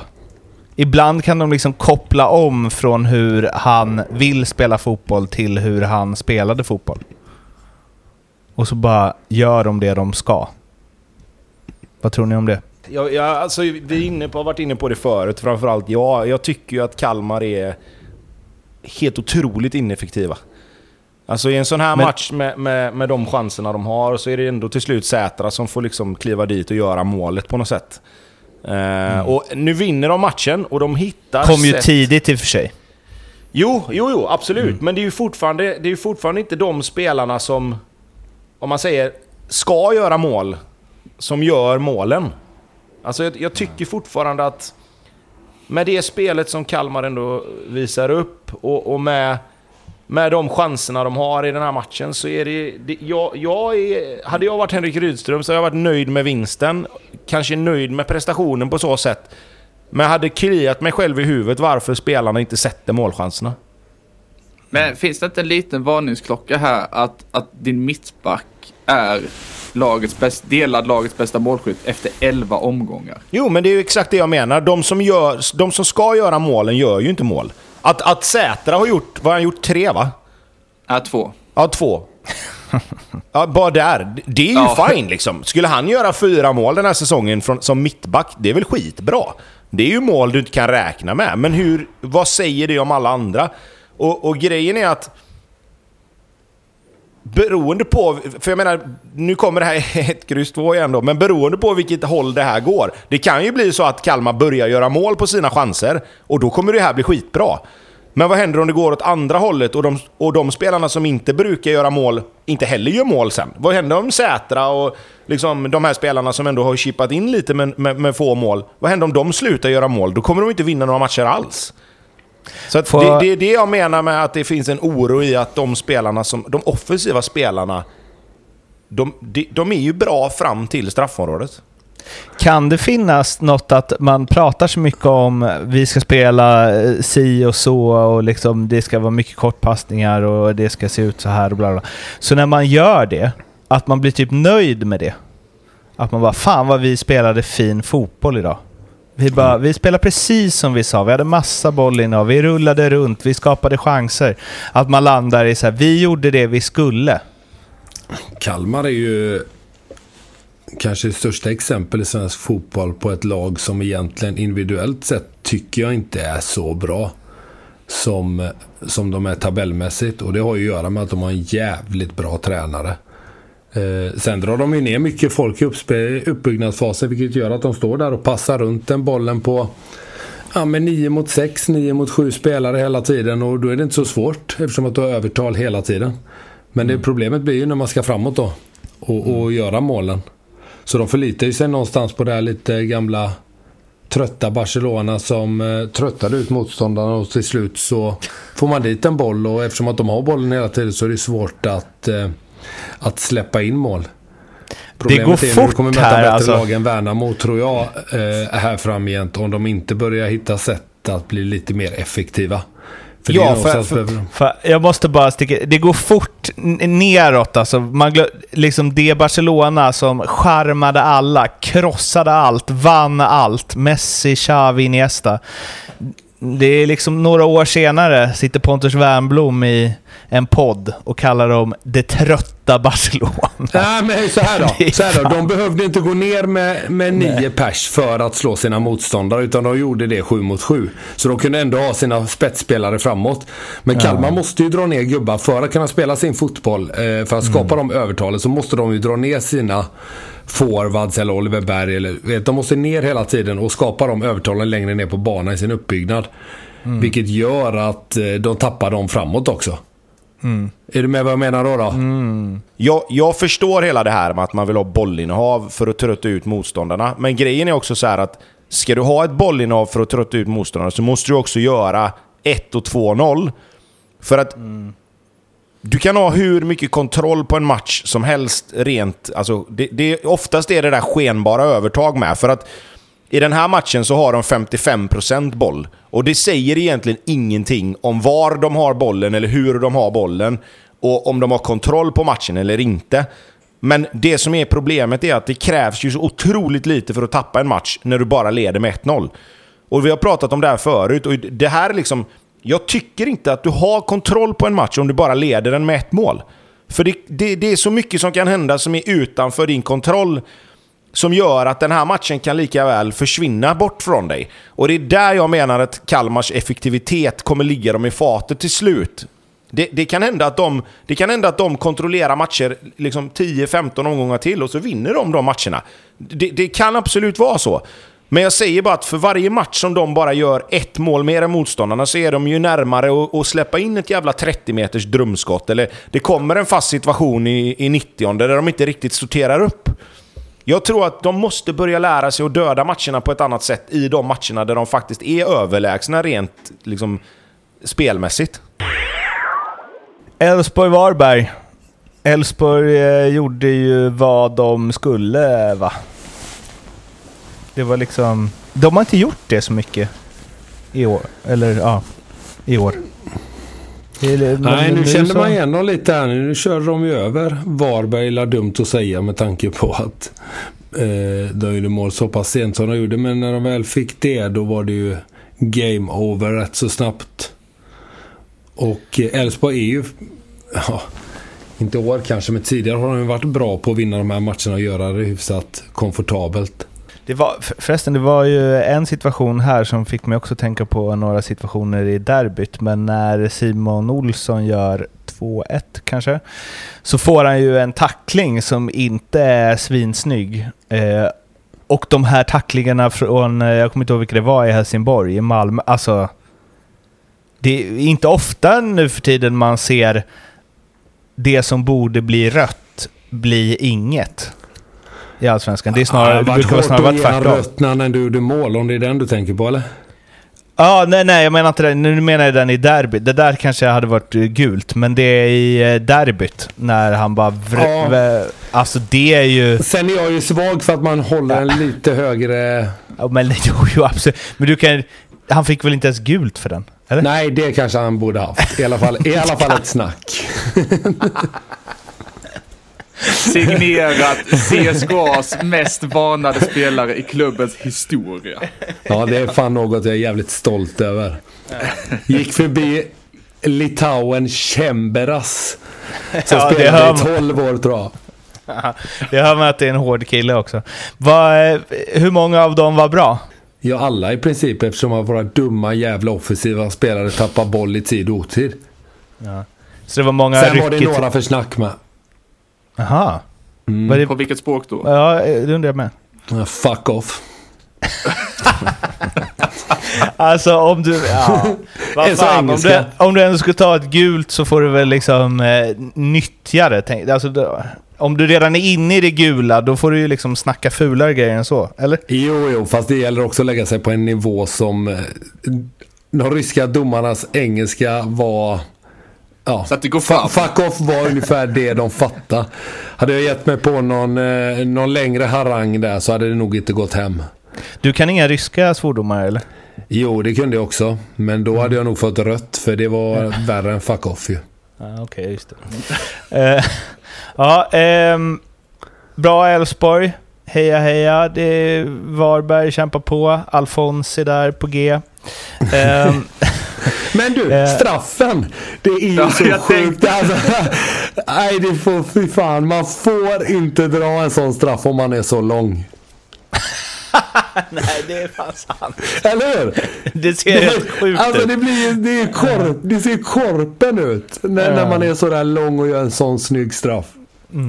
Men så fin. Alltså mitt, mitt, mitt i målet. Och Mm, otrolig.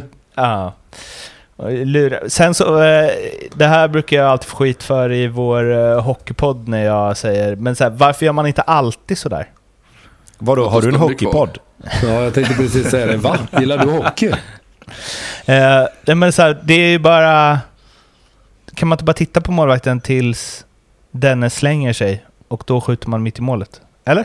Om han står kvar då? Ja, men då får man ju skjuta lite åt sidan. Då hinner han ju aldrig dit. Ja, och hur många exempel har vi sett på folk som gör det och så bollen kommer knappt fram och så går den en meter om målvakten.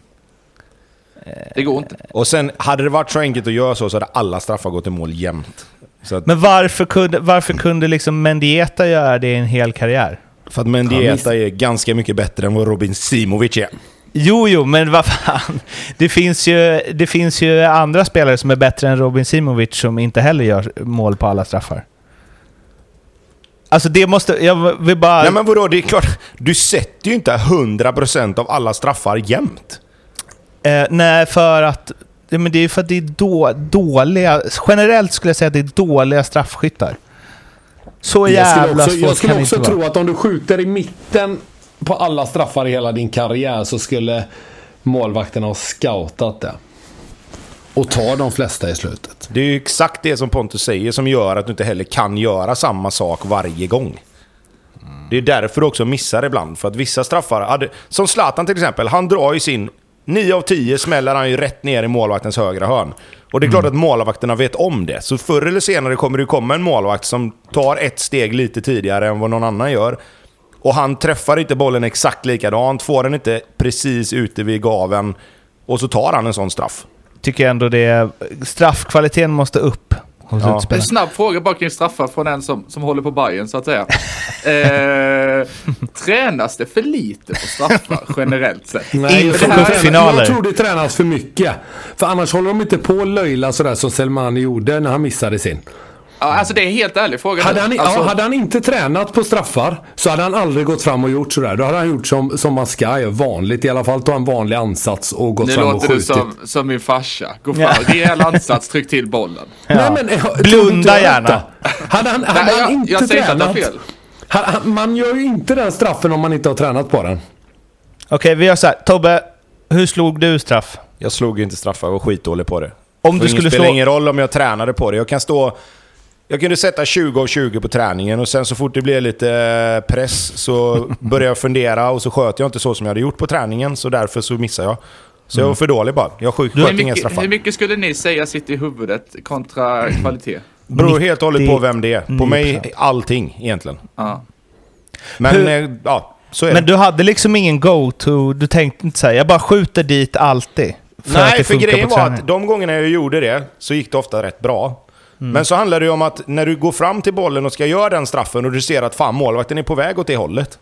Då ändrar du dig mitt i tillslaget och då missar jag ofta. Så jag jag, har gjort därför, en Panenka-straff en gång. därför slog jag inga straffar. Ja, på Consigli i u mot Italien. Balotelli fick stå och syna när pappa chippade in den. Ska vi gå vidare nu? Min mobil håller på att dö nämligen. Nej, jag vill höra mer om eh, Wernbloms eh, straff. Men då kan du ta det off-podd, så kan du nämna det i nästa podd. Jag har också missat en straff på John Alvbåge tack vare Tobbe. För Tobbe var vänsterback den matchen så vi låg redan under med 4-1 typ. Och det var i 90 Då gick jag bara fram och sulade den rätt i famnen på honom. Jättedålig straff. Hur fan fick du ta straff? Jag kan säga att hela den matchen var mitt fel, så jag tar på mig det. Ja, Inga det, ska vara ett, det ska vara ett sommaravsnitt någon gång där Det är, jag bara näst, ska det är en sån, det är en sån when, when We Were Kings-match. Ja. Eller den här matchen som Hen Rickard Henriksson har. Den ska vi prata om. Två delar. Två timmar. lite bakgrund till varför jag spelar vänsterback. Och min uppväxt Ja, ute, på, ute på hissingen där vänsterfoten fick Och hur användas till den format ditt liv sedan dess. Ja, verkligen. Bara Den har format våra också. vänskap i alla fall kan jag säga. Ja, den, har format, den har format Blåvitts historia kring vänsterbackar kan man säga. Eh, Jag behövde den som aldrig känner- mer spela vänsterback efter det. Erik Niva, här har du något att hugga tag i till nästa live-turné. Eh, ja, det var det det eller? gick inte så bra då va? Så är det något mer vi ska prata om? Ska vi inte, vi ska inte prata om Sirius Göteborg? eller? Vi kan ta den snabbt va? Innan Ja. mobilen dör här. Lagermyr Kouakou. Fint mål. Det var väl egentligen... Eh, Den visste man om man visste att Dagracha skulle ge bort ett mål också.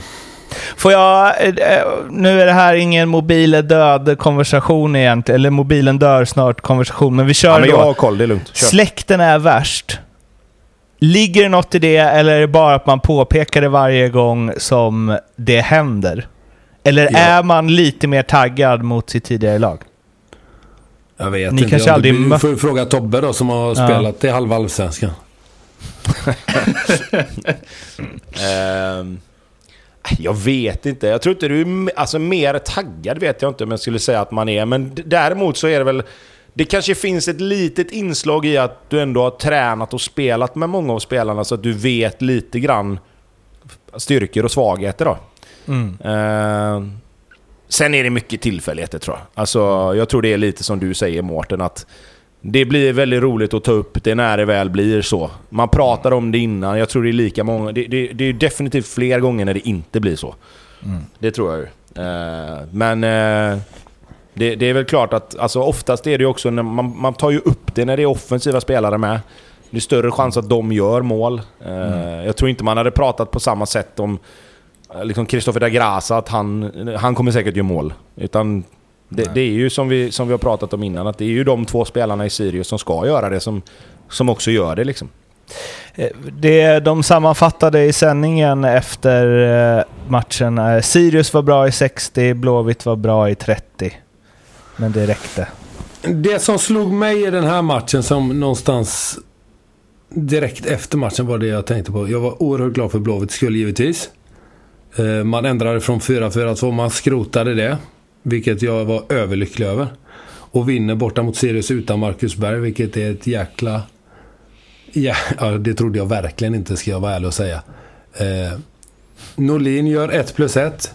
Sämst på plan hela matchen i princip, men gör man 1 plus 1, det är det man behöver. Från sina offensiva spelare ibland, att det inte alltid stämmer i spelet. För han var nia och eh, ja... Han hade väl inte ett korrekt eh, mottag under hela första halvleken utan bollen bara studsade här, ja, överallt egentligen. Så det är otroligt skönt att de, den typen av spelare får göra lite poäng. Men det som framförallt slog mig, och det kommer ju till Sirius, är ju att hade Sirius haft Blåvitts försvar så hade Sirius varit riktigt jävla bra alltså. För att deras försvarare kan inte försvara. Deras tränare är inne på att de har bollen inne i Blåvitts straffområde och sådär. Visst, det har de. De är jätteduktiga i den delen och att spela upp och sådär. Och även faktiskt att ta sig till riktigt farliga målchanser. Men deras försvarsspel är icke-befintligt. Deras, nej, de vet inte hur man försvarar. De är bra på att passa upp bollen. Men, ja, jag vet inte. Det heter ju försvarare av en anledning. Men det verkar ju inte de eh, Bäckström här har förstått. Så visst, jag tycker att de är, de är jävligt bra i det offensiva. De ska ju avgöra den här matchen i första halvlek när de leder med 1-0. För de har ju hur mycket målchanser som helst. Men då gör de inte det och då är de två kontringar ifrån att förlora matchen, vilket de också gör. De var ju lite oense, eh, tränarna efteråt, eh, Bäckström och Stare där, om vad som är att eh, taktiskt dominera en match. Eh, Stare sa ju att eh, eh, vi ser extremt taktiskt slipade ut och disciplinerade. Sedan kan man diskutera vad ens idé är och smaken är ju som baken, delad. Utifrån hur vi valde att ta oss an matchen så är det en perfekt taktisk bortamatch. 2-1 i bussen, kommer hem 04.00, till och med att vi missar kvinnofängelset, men vi vinner. Ja, en episk intervju såklart, men här sväljer ju också Bäckström hela betet. Verkligen. Stare kastar ju ut det och han hugger ju direkt som man inte får göra om man har torskat en match. Då är det någonstans bara att eh, vara tyst och, och ödmjuk och, och sådär och inte gå i, i clinch med den andra tränaren i det här fallet. Det har man ju lärt sig själv som spelare också. Att vinner man får man säga vad man vill och man får uh, håna, man får eh, göra både det ena och det andra och, och torskar man då kommer man ju få äta det och då gäller det att snabbt dra sig tillbaka in i bussen, eh, in i omklädningsrummet och, och dra därifrån. Vi har bollen 40 gånger i Göteborgs straffområde. Om det är en del av att vara taktiskt överlägsna så tycker man det, säger Bäckström. Och det är, ja, det är precis som du säger Pontus, det kan de ju ha. Det gör ju ingen skillnad i tabellen att man har bollen mycket i motståndarnas straffområde. Nej, men då kommer vi till det här igen att det är viktigare att spela på sitt sätt än att man faktiskt vinner matchen. För här har du ju lite, jag ska dra en parallell här, men vi pratade om Kalmar, att de kommer få problem om de inte är effektiva nog. Sirius är ju en light-variant av vad Kalmar är. Bara att Sirius försvarsspel är så mycket sämre än Kalmars. Vilket gör Jag skulle säga att... exakt samma sak som du säger. Kalmars försvarsspelare är i alla fall första hand. Sätra, det är en försvarsspelare. Ja, de, de är duktiga och det är på att försvara. Också. Sen, sen, har de blivit det... bättre på att passa upp bollar och sådär. Och med den idén. Men de är i första hand försvarsspelare och inte några jävla uppspelare. Nej. Och där har du skillnaden på de här två lagen tycker jag. Uh, och jag tror att uh, du kan prata hur mycket du vill om... Alltså är du i motståndarens straffområde 40 gånger så som, som, som Sirius säger att de är, då är för mig är det, då, då, skjut, då dödar du dig själv ju. För då, det du menar då är att vi är asbra på att ta in bollen i straffområdet, men sen är vi katastrof. För det händer ju liksom inte... Jag vet inte... Det, det är liksom... I andra halvlek så skapar Sirius inte jättemycket. Och då, Nej, de ändå liksom, då, då, då, ska de ändå någonstans känna att okej, okay, det här var en bra första halvlek. Lite rånade är på att det står 1-1. Vi fortsätter att köra liksom. Men Bäckström och de går in i samma fälla som alla lag gör. Det är att när du har gjort en bra halvlek och motståndarna inte knappt har fått vara med, då kommer motståndarna ut i andra halvlek och försöker göra någonting annorlunda. Medan Sirius bara fortsätter. De, de tror att de ska kunna fortsätta på exakt samma sätt. Blåvitt justerar lite, får lite resultat i det. Och helt plötsligt så spelar Sirius upp bollar i ytor som var fria i första halvlek men som inte är fria längre. Och då men, är det liksom ingenting. Men är inte det här det jag sa då om Kalmar, att efteråt så läser spelarna här och bara Fan vi gjorde det jävligt bra, alltså, vi hade bollen 40 gånger i offensivt straffområde. Alltså att det är så här, skitsamma om vi gjorde mål, vi, gjorde, vi höll oss till taktiken och gjorde jo, det men vi det är det jag menar, men då blir, alltså. ju, då, blir det ju viktigare, då blir det ju viktigare att spela på rätt sätt än att vinna mm. ju. Alltså, och att det kanske är en anledning till att man inte gör mål att man ändå är nöjd. Man kanske borde prata mycket mer om eh, vi kanske, fast, hur ska vi göra mål? Ja, fast det, det tror jag, det, det ena utesluter inte det andra här. Jag tror inte att de sitter efter, efter eh, matchen igår på genomgången idag och känner att fan vad bra vi var offensivt. För att, alltså en prestation, alltså resultatet speglar prestationen oftast. Och, och i den prestationen Ja, men I prestationen, om du gör en bra prestation, så handlar det om att göra mål. De offensiva spelarna i Sirius får inte godkänt igår. Med tanke på att de bara gör ett mål på allt då, det bollinnehavet och alla de gångerna de var inne i straffområdet. Däremot så kan det ju se väldigt bra ut. Alltså de kommer ju till rätt bra målchanser. Men jag tror inte att de är nöjda med sina avslut eller nöjda med sina sista passningar till exempel. Och det, in, det är väl en del i prestationen. Och det är därför jag, jag tycker bara... man kan inte sitta och säga att prestationen var bra. Det var det väl inte? Ja. Ni vann ju inte. Nej, en bra jag... prestation så vinner man ju. Nej, det är inte alltid sant i och för sig. Men... Men har inte, men har inte, är inte målskytte en del i prestationen? Jo, men du om kan jag, fortfarande... om, jag är, om, jag, om jag dribblar tre man i varje anfall och skjuter i stolpe ut varenda gång, Ta, då har inte jag varit bra. Ärlig. Ha? Jo... Alltså Nej, det har du väl inte? Om mitt enda jobb som forward är att göra mål och jag inte gör det, då har inte min prestation varit bra om inte vi vinner matchen på grund av det. Jo, men det är som att säga...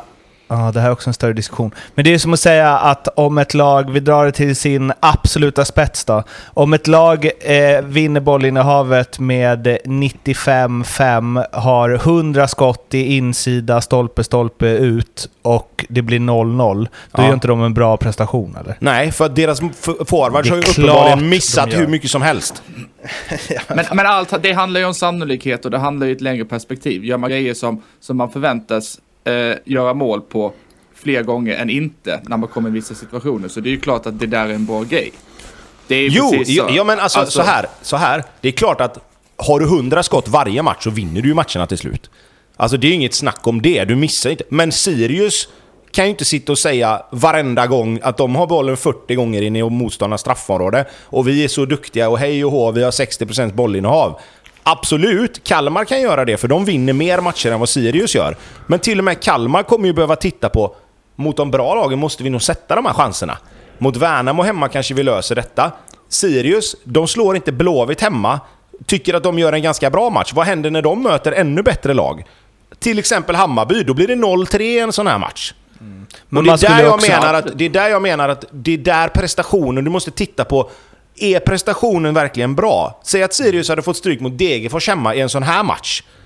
Då, då är prestationen bra då verkligen? Om du inte kan göra fler mål på ett lag som ligger där de ligger.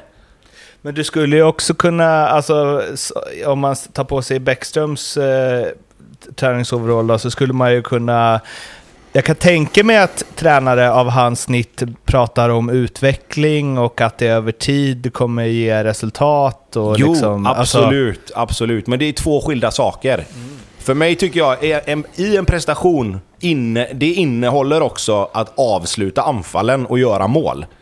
För mig, liksom. Vi kan, vi kan väl fastslå att det är allt för många tränare som säger att det är en bra prestation när det inte är en bra prestation. Mm. Ja, är det, är det någonsin okej okay då att tumma på resultatet här och nu för att göra resultat i framtiden?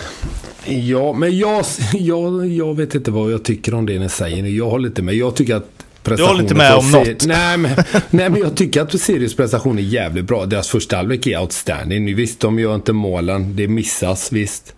Men de tar sig till de chanserna. Deras stora problem ligger ju i deras försvarsspelare. De skulle må bra av att fiska upp en gubbe som Kalle Johansson ifrån Falkenberg, om vi säger det då. Som kanske inte, som är lite stabbigare med fötterna men som faktiskt är bra på att nicka bort bollar och sådär och tacklar och, och faktiskt spela försvarsspel först och främst istället. För att då ha sin styrka i att hur man spelar upp bollen. För det har de ju två andra som gör ändå. Utan det, de är lite detaljer ifrån, eller några värvningar ifrån att faktiskt se riktigt bra ut Sirius ändå får jag ändå säga. Och jag tycker att deras prestation är bra. Hade jag varit deras tränare hade jag ändå någonstans varit nöjd. Förutom med försvarsspelet. För att det är horribelt stora delar av matchen. Och då menar jag backtrean.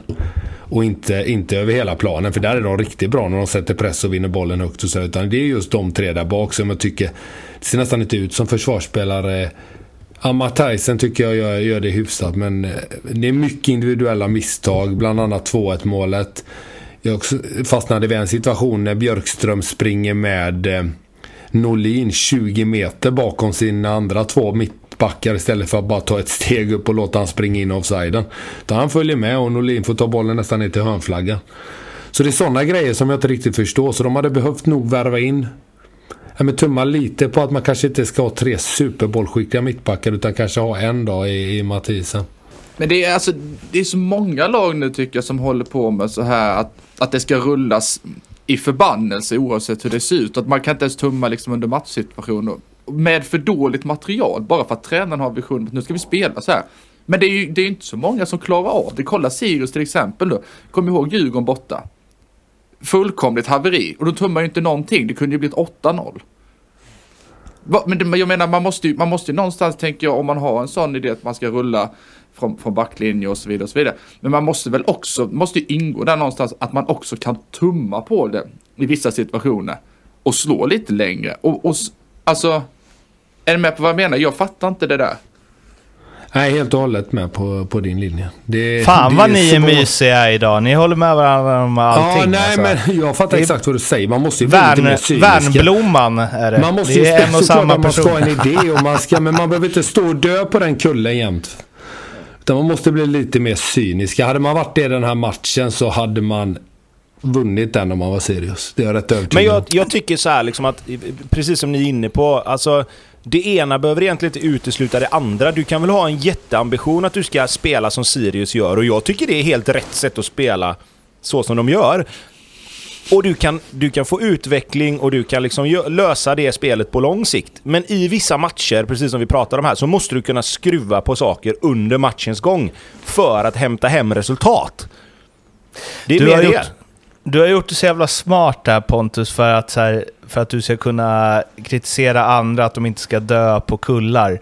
För du har, du har liksom, istället för att förespråka en grej hårt så har du bara satt dig emot en grej hårt. Du hatar 4-4-2. Allt annat går att forma och diskutera. Exakt så. Och Blåvitt spelar inte 4-4-2 längre och eh, SM-guld inom tre år. Kom ihåg vad ni hörde det först. Ja, eh, det var alldeles för eh, den här veckan. Väl, det är väl inga dubbla omgångar, eller? Är det det? Ja, det är Sundsvall-Malmö på fredag va? Fredag. Ja, då kör vi live. Eh, tills dess så ehm, följ oss överallt. Nej, vi kör inte live då. Blomman tittar och så skriver han en sammanfattning om matchen till oss sen. Ja, jag fixar det. Ja, fixar det. Lycka till med strömmen på Malta. Ja, ska jag... Eh, och lycka till ni andra också med vad ni nu behöver lycka till med. Så hörs vi inom kort. Följ oss överallt. Hej svej! Du, snabbt! Ha det, ha det! Ja. Eh, kändisspotting. Jag blev starstruck häromdagen. Inne på Jaha. lokala supermerkatten här. ja. Jakob Hellman stötte man på. Nej. Vilken jävla hjälte. Sa du något? Nej, Vem hälsar på inte. vem? Jag blev starstruck sa jag ju. Jaha. Det är Kände inte han igen dig? Reaktionen är inte att man säger någonting då tänker jag. Kände han igen dig? Eh, nej, det tror jag inte. Han såg, han såg ut som man vill att Jakob Hellman ser ut. Kan vi inte gå ut på tonerna till, till någon låt från han? Nej, det får vi inte. Betsson vill inte betala stimpengar. Vilken låt hade det blivit? Du kan nynna lite. Kan vi gå ut på Ha? det? Du kan nynna lite på din favoritlåt med honom så kan vi gå Min ut på det. absoluta favoritlåt. Ja. Alla kategorier. Som jag Ja. alltid lyssnar på. Är, den lyssnar jag direkt när jag har typ två IPA innanför västen. Så när jag går in någonstans och känner mig utanför. Lyssna på den. Då blir man deppig. Eller man blir, man blir allt. Jag vet inte vad man blir. Man känner en jävla massa i kroppen. Tokigt. Så det blir. Tokigt! Hej då! Hej! Hej.